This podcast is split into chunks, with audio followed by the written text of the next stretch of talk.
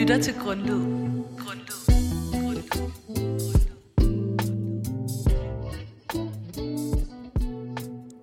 Øhm, altså, jeg tror, jeg kan huske, at jeg havde en virkelig ubehagelig situation med nogle venner, øh, og det her spørgsmål om økonomi. Øhm, en gang, hvor jeg var i sommerhus med en gruppe af venner, hvor vi var seks personer, og så sidder vi og spiser frokost.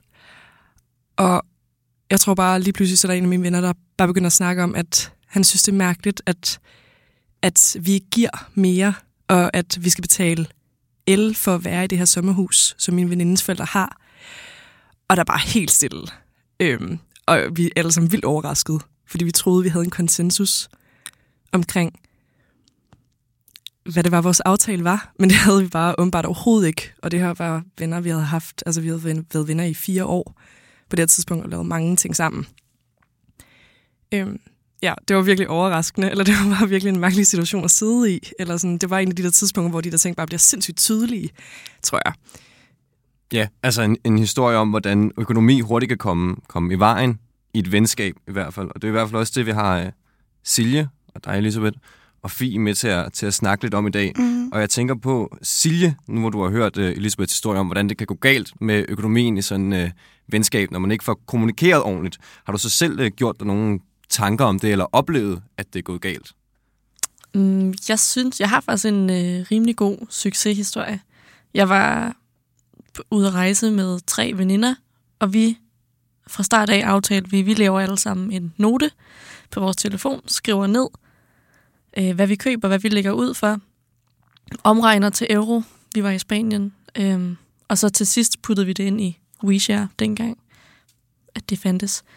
Og så fik vi delt alt sammen helt lige ud, og det gik op til sidst. Og selvom det var lidt, øh, det var lidt meget arbejde at skulle skrive altså alle transaktioner ned, øh, men i sidste ende så følte jeg, at det gav ret god mening, fordi der var ikke nogen, der ligesom gik og bare af over, at jeg har, det er altid mig, der ligger ud, og nu har jeg givet den her soft ice, og ja, det lykkedes i hvert fald til sidst, og ingen sure mine.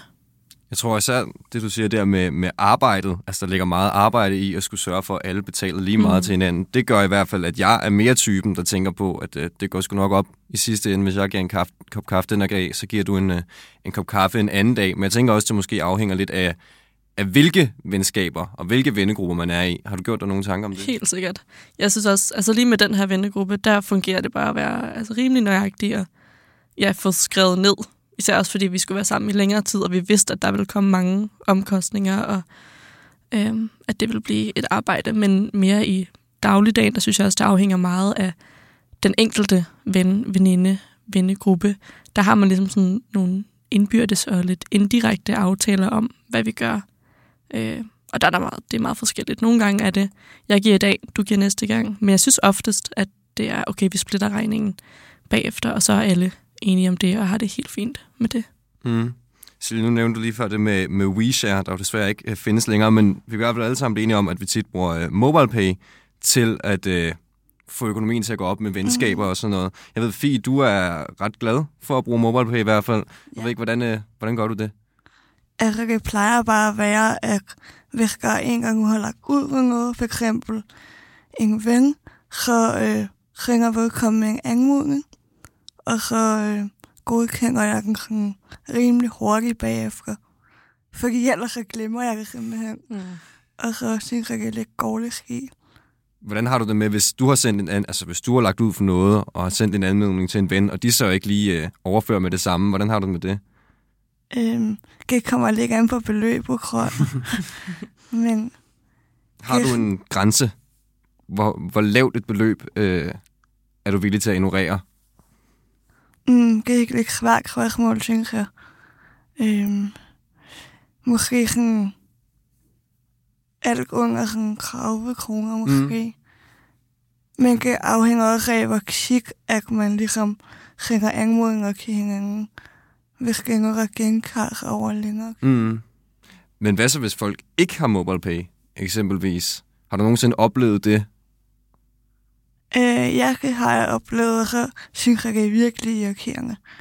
Øh, sådan, ja. Ja, så kan man ikke sende nogen, øh, nogen penge, i hvert fald.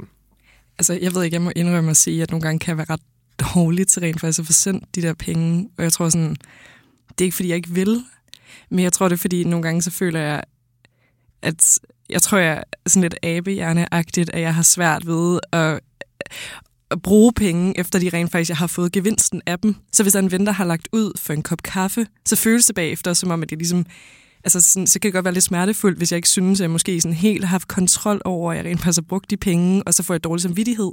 Og så er det sådan rare at vente, øhm, selvom det er vildt dårlig stil, og jeg ved godt, det er sådan nærmest pinligt at indrømme.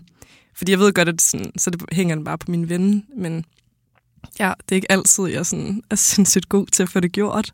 Øh, eller så tænker jeg sådan, ah, jeg gør lige på, om et par timer, og så er det lidt lettere sådan lige at skyde den lidt, eller sådan noget. Mm. Ja, øhm, det er ikke min største force, eller mit største, eller mit mest stolte øjeblik i hvert fald.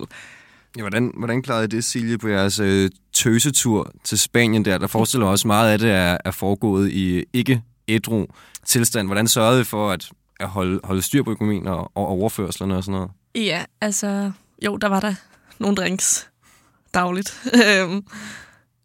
Og altså, jeg, jeg vil sige, det var nok sådan rimelig nøjagtigt skrevet ned, men jeg kan ikke udelukke, at der var lige en drink, der smuttede her og der. Og det tror jeg altså, at vi havde sådan, altså, en fælles idé om, at sådan er vi alle sammen. Mm.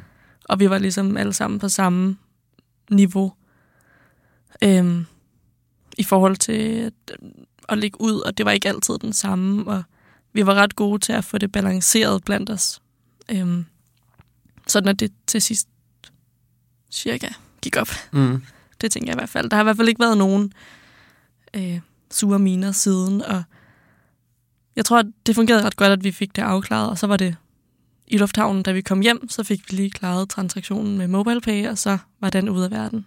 Smart. Ja. Mm. Men var det noget, I snakkede om eksplicit før, eller på forhånd? Eller sådan? Fordi jeg tænker netop sådan den der, det der, jeg føler, det farlige netop er, når man tror, at man er enige. Mm. Men var det noget, I aftalte på forhånd, før I tog afsted? Eller hvordan? Sådan, det er bare nysgerrig på sådan for os selv, Mm. sådan, at man skal være så eksplicit omkring det. Mm, vi aftalte det faktisk ikke, før vi tog afsted. Jeg tror, Mm.